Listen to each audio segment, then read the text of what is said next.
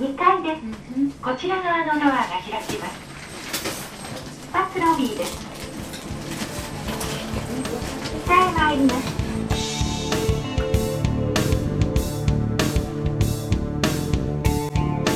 Scepticisme scientifique, le balado de la science et de la raison, le seul balado sceptique enregistré en français et au Japon.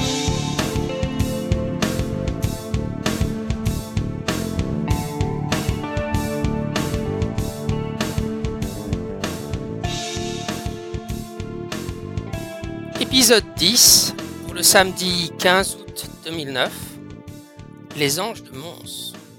Et oui, nous en sommes déjà au 10e épisode du balado scepticisme scientifique. Aujourd'hui, je vais interviewer Dorian Nerdahl, qui est un étudiant en philosophie qui habite à Mons en Belgique. Ce qui a attiré mon attention sur cette affaire, c'est un épisode du balado Skeptoïde, un balado américain réalisé par Brian Dunning. Son épisode numéro 137, intitulé « The Angel of Mons », était consacré à ce sujet. Et c'était assez amusant d'entendre un Américain parler d'un cas belge.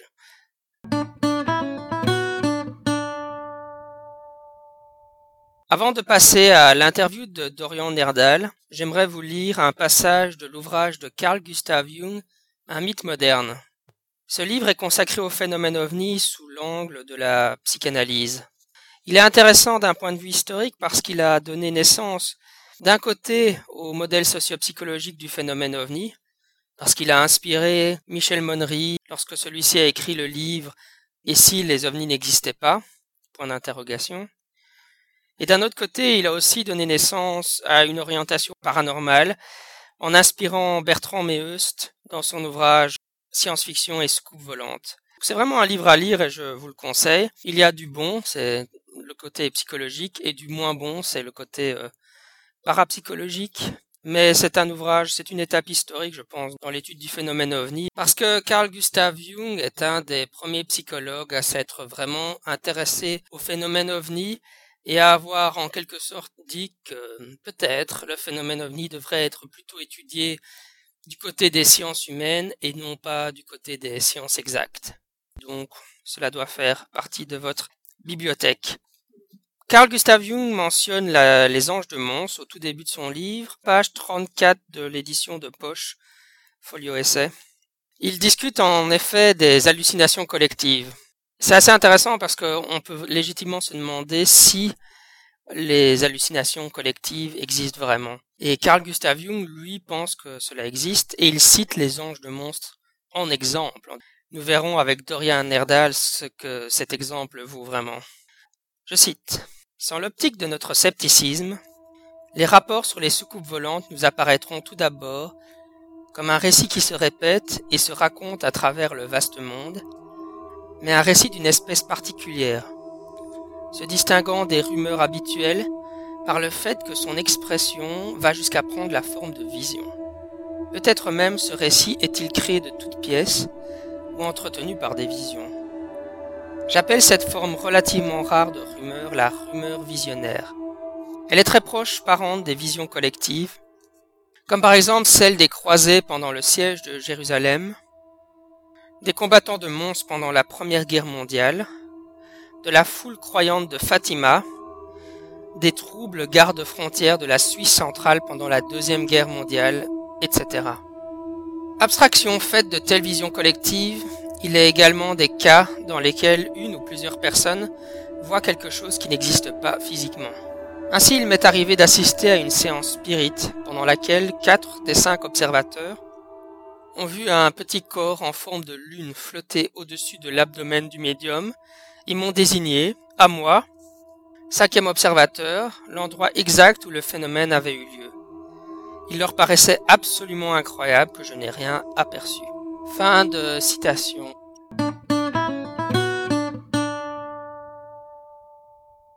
J'ai invité donc Dorian Nerdahl pour nous parler de l'affaire des anges de Mons. Donc tu es belge et tu habites à Mons, n'est-ce pas? Oui, c'est ça, c'est bien ça. Je suppose que c'est à cause de ça que tu t'es intéressé à cette histoire, à ce cas? Mais oui, effectivement, parce que dans notre ville, quand on parle de la légende de Mons, ce qui arrive peu souvent, on en oublie de préciser les précautions d'usage. C'est-à-dire qu'on oublie de dire comment cette légende s'est formée, où elle s'est formée, pourquoi elle s'est formée. Et donc j'ai voulu rechercher l'origine de cette légende, démêler un peu le vrai du faux, donc savoir sur quoi la légende repose, sur quel fait elle repose, et comment est-elle devenue donc une légende. Tu dis que c'est une légende, mais dans divers ouvrages, comme par exemple dans Un mythe moderne de Carl Gustav Jung, il mentionne les combattants de Mons pendant la Première Guerre mondiale. Il n'a pas l'air de dire que c'est une légende, en fait. Il a l'air de dire que c'est tout aussi réel que... Il cite ça avec, par exemple, la vision de Fatima et d'autres choses du même genre. Oui, il met la légende des anges de Mons vraiment sur le même pied d'égalité, si tu fais bien de le souligner, que les apparitions mariales de Fatima. Et, et c'est vrai que dans la littérature, aussi bien dans la littérature d'ailleurs que sur Internet, et peut-être même plus sur Internet, la légende des anges de Mons est prise directement pour argent comptant. On la remet pas en question, on se contente d'énoncer l'histoire, et après on ne s'interroge pas pour savoir est-ce que c'est vrai, on ne sait pas d'aller voir plus loin. Mm-hmm. Donc tu peux nous raconter en quoi consiste cette légende ? Alors, la légende, de la manière la plus simple qu'on puisse la raconter, c'est que des anges seraient apparus dans le ciel de la ville de Mons, donc c'est une ville moyennement importante de Belgique.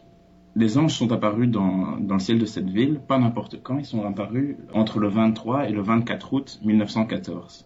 Nous étions donc à cette époque en pleine Première Guerre mondiale. En fait, la Première Guerre mondiale venait de commencer. Et autour de Mons s'affrontaient d'une part les Britanniques et d'autre part les Allemands. Donc les Britanniques s'opposaient aux Allemands, les Britanniques tentant de défendre Mons et tentant de stopper la progression des Allemands. Et les Allemands, eux, voulaient prendre Mons pour ensuite descendre plus bas dans le sud, vers Paris, vers la Marne, où se déroula d'ailleurs la bataille suivante. La bataille de Mons n'est pas anodine, en fait. Elle a vraiment une importance dans la Première Guerre mondiale, à plusieurs titres. Tout d'abord parce que c'est la première intervention sur le sol belge, ou sur le continent européen en général, des Britanniques depuis la bataille de Waterloo, ce qui n'est pas rien. C'est aussi une des premières grosses batailles de la Première Guerre mondiale, qui est donc la Grande Guerre, donc une guerre où les conflits étaient très violents. Et donc, comme c'était une des premières batailles, on était surpris de voir la tournure que ça prenait. Et enfin, la bataille de Mons est importante pour une troisième raison, qui est que c'était une grande bataille. Elle opposait 70 000 Britanniques à 200 000 Allemands. Donc, il y avait une forte différence dans les forces en présence. Et donc, les 70 000 Britanniques étaient vraiment, comme on dit chez nous, mal barrés. Ils étaient en mauvaise passe. Ils commençaient, en fait, à se faire encercler par les Allemands, qui étaient beaucoup plus nombreux qu'eux. Ils ont résisté pendant 24 heures, ce qui est déjà un exploit. Mais à un beau moment, les Allemands parviennent à prendre la ville de Mons et prennent les Britanniques à revers, en quelque sorte. Puisque les Britanniques étaient un peu devant la ville de Mons, ils sont pris par derrière par les Allemands qui occupent la ville de Mons, et ils ont aussi un front devant eux, un autre front d'Allemands qui arrive par une autre direction. Donc ils se retrouvent en quelque sorte pris au piège, et ils savent que s'ils n'arrêtent pas tout de suite la bataille, ils seront perdus. Donc, ils essaient de battre en retraite. Seulement, battre en retraite quand on est encerclé, c'est assez délicat. Et c'est à ce moment-là qu'interviennent normalement les anges, qui seraient descendus du ciel avec Saint-Georges sur son cheval à leur tête, pour stopper l'avancée des Allemands et permettre aux Britanniques de battre en retraite et donc de reculer pour rejoindre les troupes françaises qui étaient stationnées sur la ligne de la Marne en France. Donc ça, c'est la légende telle qu'elle est racontée, mais donc quelle est l'origine de cette histoire? D'où est-ce qu'elle provient? C'est intéressant de trouver cette origine parce que, à la base, l'histoire des anges de Mons est en fait une simple histoire, c'est une fiction qui est racontée par un écrivain. Cet écrivain, c'est Arthur Machen, qui est donc un écrivain anglais-britannique. Cet écrivain, en fait, pour les raisons que j'ai citées, a été choqué par la bataille de Mons. Il a lu les comptes rendus dans les journaux. Il a été choqué donc de voir, d'une part, la faible puissance des Britanniques, la violence des conflits, et donc le début de la Première Guerre mondiale. Comme il était choqué, il a décidé d'écrire une petite histoire c'est même pas une nouvelle, parce que finalement l'histoire elle tient en une page de journal, pas plus. Et cette histoire, elle raconte en fait comment les soldats britanniques ont souffert face aux Allemands. Ils racontent simplement les difficultés qu'ils ont eues, donc sous la forme imagée du roman. Oui, donc c'est un récit qui a d'abord pour but de dépeindre la bravoure, le courage des soldats britanniques face aux Allemands. C'est pour redonner confiance en la population dans son pays. Donc c'est une histoire patriotique.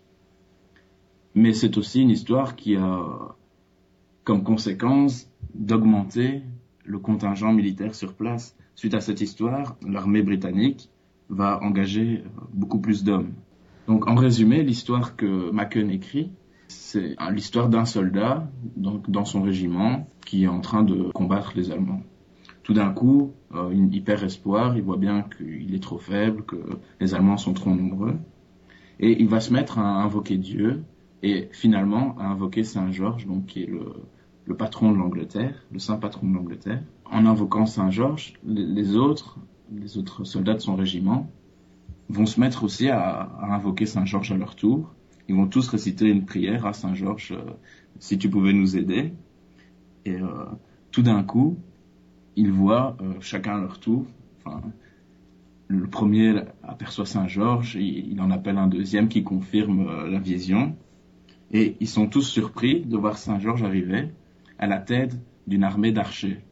Donc ici, ce ne sont pas encore les anges, hein. Ce sont simplement des soldats, donc des archers dans une armée. Et ces archers viennent en fait de la bataille d'Azincourt, qui est une bataille du Moyen-Âge qui avait lieu en France. Et donc, Machen a repris les archers de cette bataille parce que c'est aussi c'était une victoire des Anglais.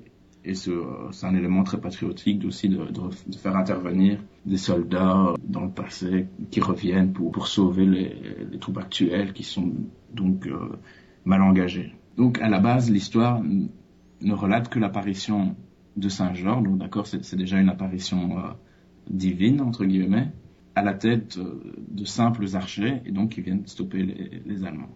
Donc dans l'histoire de départ, dans la nouvelle qu'il a écrite, il n'y a même pas d'ange en fait, c'est ça? Non, pas du tout. Ah. Pas du tout. Les anges sont arrivés ultérieurement. Okay. Et j'avais entendu sur Skeptoids. Oui, c'est le balado de Brian Dunning, qui est un des balados les plus populaires en langue anglaise sur le scepticisme scientifique. Ouais. Voilà, il y avait un sujet consacré aux anges de Mons, et j'étais surpris de voir qu'en fait, il disait que c'était fort tardif l'apparition des anges de Mons, si ma mémoire est bonne. Et en fait, pas du tout. L'histoire a mis 1 an pour se mettre sur pied seulement. On le voit parce que Machen a publié en 1915, donc 1 an après la bataille de Mons et l'apparition supposée des anges. Il a fait paraître dans un recueil la petite histoire qu'il avait écrite. J'ai oublié de mentionner que la nouvelle qu'il a écrite, donc Les Archers, il l'avait publiée dans un journal, ce qui est son importance malgré tout, 1 mois après la bataille. 1 an après la publication de la nouvelle dans le journal, il publie donc un recueil dans lequel figure sa nouvelle, donc de Bowman, les archers en français. Et il se voit forcé d'écrire une introduction au début de son livre. Et d'ailleurs, il en est désolé parce qu'il trouve que c'est quand même scandaleux de devoir se plier à cet exercice. Et pourquoi est-ce qu'il trouve ça scandaleux?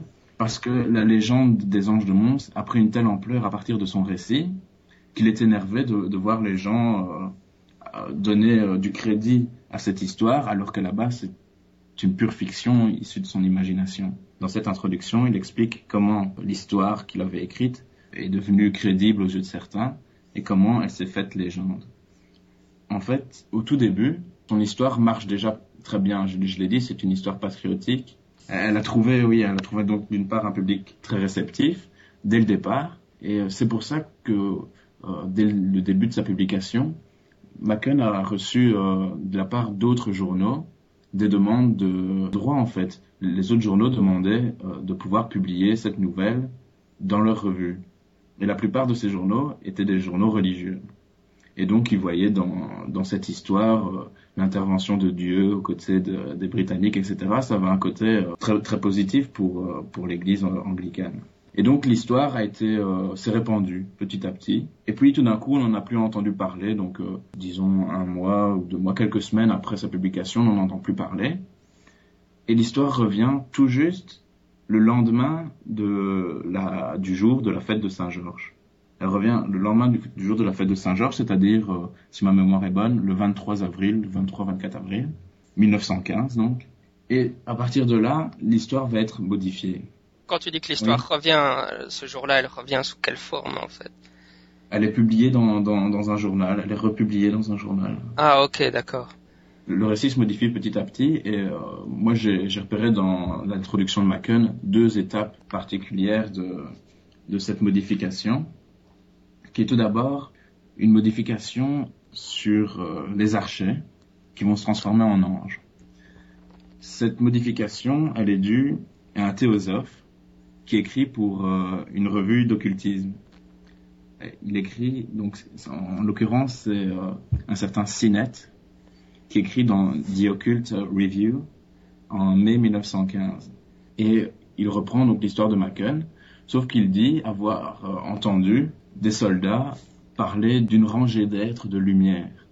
Et ça, donc, dans l'imaginaire collectif, une rangée d'êtres de lumière, ce n'est rien d'autre que des anges. Et c'est donc là que Machen identifie la première transformation du récit. Les archers vont se transformer dans des êtres de lumière, c'est-à-dire des anges, qui vont intervenir entre les 2 armées. La seconde modification, c'est une modification introduite par une femme dans la même revue, mais en août 1915 cette fois-ci. Cette femme, c'est Phyllis Campbell. Sa caractéristique, d'abord, c'est que c'est une rédactrice habituée du journal. Elle a écrit quelques histoires dans le journal sous un pseudonyme. Et sous son véritable nom, elle va commencer une série d'articles au début du mois de mai-avril sur les apparitions surnaturelles pendant la guerre. Pourquoi fait-elle ces articles? Simplement parce que elle s'est engagée auprès des Alliés en tant qu'infirmière. Donc elle soignait les soldats blessés et elle recueillait leurs témoignages. Parmi ces témoignages, donc, il y a des témoignages sur la bataille de Mons. Mais en fait, les témoignages dont elle fait part dans son article sont complètement inidentifiables. On ne peut pas connaître l'auteur, c'est des témoignages de quelqu'un qui a entendu un ami qui disait qu'il connaissait quelqu'un qui avait vu que... Donc c'est des histoires de seconde, troisième, quatrième main. La modification qu'elle apporte, c'est que les Français n'aurait pas vu Saint-Georges, mais plutôt Saint-Michel ou Jeanne d'Arc. Elle dit que, tandis que les Anglais, pendant la bataille, voyaient Saint-Georges, les Français, eux, voyaient plutôt Jeanne d'Arc ou Saint-Michel, donc des saints qui leur sont davantage proches. C'est vraiment stupéfiant parce que les Français n'ont pas participé à la bataille de Mons. Il n'y avait que les Anglais et des Allemands, à ma connaissance. Et donc, dire tout d'un coup que les Français auraient vu Sainte Jeanne d'Arc ou Saint-Michel, C'est assez cocasse. Effectivement. Ils n'étaient pas là, ils ne pouvaient rien voir. Mais en fait, ce que je trouve intéressant, c'est quand même, c'est un cas, pratiquement un cas d'école sur la façon dont ce genre d'histoire peut prendre racine et devenir vraiment des légendes. Et c'est ce qui est quand même frappant, c'est que ça évolue en très peu de temps, quoi. Il y a le moment de la sortie du récit, et puis 6 mois après, les premières évolutions qui s'arrêteront dans les mois aussi à venir. Donc l'histoire et la légende est très vite formée finalement. C'est pas une longue déformation de bouche à oreille, ça se passe très vite. Tout à fait, ouais. Finalement, est-ce qu'on a trouvé des cas de témoignages entre guillemets avérés ou des gens qui vraiment témoignent avoir vu quelque chose ce jour-là ou est-ce que il n'y a pas de témoignage direct.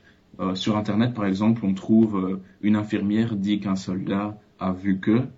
Mais ça, donc, ça vient du récit de Phyllis Campbell dont je viens de parler. Il y a néanmoins un cas qui a été soulevé par un Anglais qui s'est intéressé au phénomène, ce qui est David Clark. On peut d'ailleurs lire un de ses articles si on suit le lien sur la page Wikipédia de la bataille des anges de Mons. Dans son article, il signale que on a examiné le journal qu'un soldat tenait au jour le jour. Et pour justement la période de la bataille de Mons, il relate effectivement des visions d'anges. Il parle déjà des anges de Mons à l'époque de la bataille. Mais on a remarqué, enfin David Clark a remarqué, que en fait le journal était un palimpeste. Il avait été modifié au fur et à mesure du temps. La preuve qu'il apporte, c'est que pour février 1915, le soldat en question fait référence à un magazine qui n'est paru que quelques mois après. Donc en fait, il a écrit son journal et puis il est revenu dessus pour le corriger. Et donc ça jette bien sûr le doute sur l'authenticité de son témoignage concernant l'apparition des anges à Mons. Oui, parce que je réfléchissais, donc tu notes que dans le Matin des magiciens... Powell et Berger disent qu'il y a eu des témoignages après qui se sont constitués. Finalement, ça n'aurait pas grand-chose d'étonnant. Enfin, ce serait un peu la fameuse problématique du syndrome des faux souvenirs ou de la confabulation. On pourrait s'attendre à ce que des témoignages apparaissent tardivement, plusieurs mois plus tard, quoi. Mais je crois que ce n'est vraiment pas le cas ici. Les témoignages sont jamais de vrais témoignages. Il n'y a pas de vraies personnes qui se sont manifestées pour dire... oui, moi j'ai vu ça, même si c'était un faux souvenir, comme tu le dis. Parce que des journaux, pareil, je ne connais plus les titres, mais certainement le London Evening News, dans lequel publie Machen, incite les soldats à se manifester pour qu'on connaisse des noms de gens qui ont vu ces observations, puisque tous les témoignages qu'on a sont des témoignages de seconde main et des témoignages anonymes. Mais jamais personne ne s'est manifesté. Ouais. Et pourtant, il devait y en avoir des soldats sur le champ de bataille ce jour-là. Donc, ouais. Donc, en fait, même Powell et Berger, quand ils écrivent ça, finalement, ils c'est pas tellement vrai. Non, c'est pas tellement vrai. Y a pas, en tout cas, c'est pas documenté. S'il y en a, on en a jamais vraiment trouvé, quoi. Aussi, une des raisons pour laquelle c'est un cas d'école, c'est parce que l'auteur originel de l'histoire a écrit cette fameuse rectification, quoi, où il a expliqué que c'était. Ouais.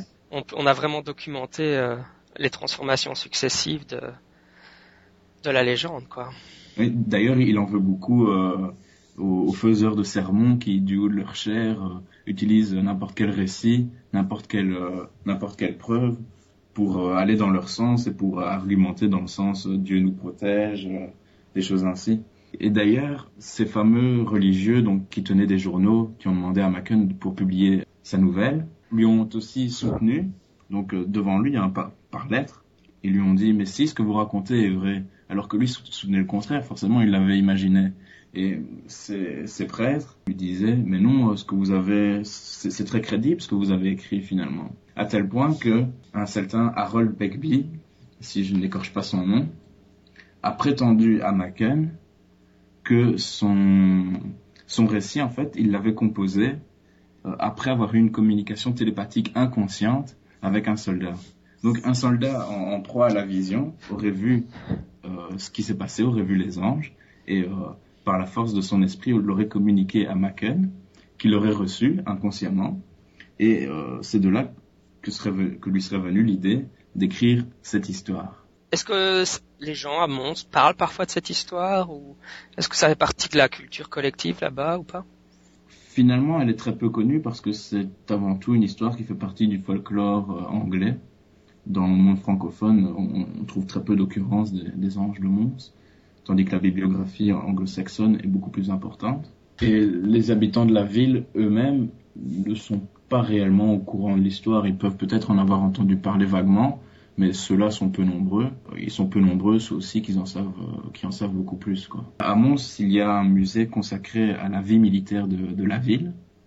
Un très petit musée, un peu miteux, poussiéreux, mais cependant intéressant pour ce sujet, puisque c'est lui qui héberge la fameuse peinture de Marcel Gillis, qu'on trouve sur tous les sites qui parlent des anges de Mons. Donc, c'est une peinture qui représente la ville de Mons, donc qui est en fait bâtie sur une butte. On voit ses clochers, son beffroi, ses églises, les habitations, et au-dessus de la ville sont représentés donc des archers et Saint-Georges sous la forme de nuages, sous la forme d'anges, on ne sait pas très bien, qui sont en train donc d'attaquer les Allemands qui occupent la ville. Dans ce musée, j'ai aussi recueilli donc les on va dire les preuves historiques de la bataille de Mons, donc par exemple sur sa date, sur la façon dont elle s'est déroulée, sur le nombre de combattants par exemple. J'ai par exemple vu une affiche qui était publié à cette époque, qui était certainement placardé sur tous les murs, le lendemain de la bataille pour dire « Nous sommes occupés par les Allemands, soyez gentils avec eux, soignez tout le monde comme si c'était vos soldats, etc. » Dans le musée, donc, il y a cette peinture. Est-ce qu'il y a une mention en fait de la bataille de Mons? Est-ce qu'ils disent quelque chose à propos de la légende, enfin de la légende des anges? Est-ce qu'il y a une remarque sceptique à ce propos? Oui, pas une remarque sceptique, mais juste en dessous de cette peinture de Marcel Gillis se trouve une petite pancarte sur laquelle est résumée très brièvement la légende de Mons. C'est d'ailleurs le même texte que l'on peut retrouver sur le site de la ville de Mons, qui consacre une toute petite page à cette légende. Je crois que si on tape « légende des anges de Mons » sur Google, on peut tomber très facilement sur le site officiel de la ville de Mons. Donc la petite affiche qui explique la légende de Mons, en fait, est très, très restreinte. Elle se contente d'expliquer historiquement qu'est-ce qui était en jeu. Donc elle parle, par exemple, de quels étaient les régiments concernés. Parce que moi, c'est des détails que je n'ai pas relevés. Hein. Je ne trouvais pas ça utile pour mon propos. Mais elle dit simplement que les anges seraient apparus à Mons ce soir-là, le soir du 23 août, et que finalement, on ne saura jamais vraiment ce qui s'est passé. Donc, il laisse planer le mystère autour. Tu as créé un site là qui s'appelle Adamantin, qui est un site de philo. Est-ce que tu peux un peu nous expliquer ton projet? Effectivement. Bon, à la base, c'est vrai que c'est un site purement consacré à la philosophie. Mon but, c'est donc de vulgariser la philosophie pour la rendre accessible au plus grand nombre, pour la faire sortir de son piédestal et pour que les gens s'y intéressent davantage. Comme je fais des études en philosophie, bon, j'étais particulièrement bien placé pour écrire sur ce sujet. En plus, ça me permettait de m'entraîner et de bénéficier de tous les avantages que m'offraient mes lectures. Mais finalement, je vais revoir le concept et je vais orienter le site plutôt vers une vulgarisation de la culture en général, essayer de réconcilier les gens avec la culture et la vie intellectuelle en quelque sorte. Parce que je trouve que c'est important et que ça éviterait, par exemple, la propagation ou la croyance naïve dans des légendes du type de celle de Mons. Et c'est, en fait, l'article sur la bataille des anges de Mons a une double utilité pour mon site. D'une part, il va être inscrit à long terme dans une série d'articles qui concernent la ville de Mons et son patrimoine culturel. Mais d'autre part, ça me permet d'attirer sur mon site des lecteurs qui ne seraient pas forcément attirés d'une part par la culture, d'autre part par la philosophie, parce que c'est des lecteurs qui veulent par exemple du sensationnel, des lecteurs amateurs de mystère, de paranormal, et j'ai envie de les attirer sur mon site grâce à cet article, pour qu'ils voient par exemple d'autres approches que la leur, qui est finalement assez réductrice, l'approche de la philosophie par exemple, de la mort, etc., ou de Dieu, qui pourrait les faire changer de bain et changer leur opinion par la même occasion. Nous voici arrivés à la fin de cette émission. Cependant, cette semaine, j'aimerais faire une nouvelle du front, alors je vais mettre mon nouveau jingle pour les nouvelles du front. Attention.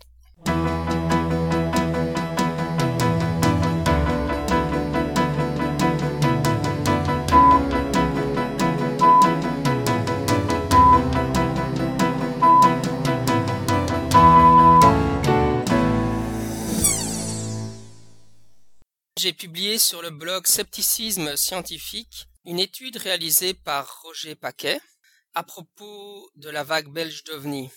Il s'agit d'une étude statistique qui se penche sur la relation entre les médias et les observations.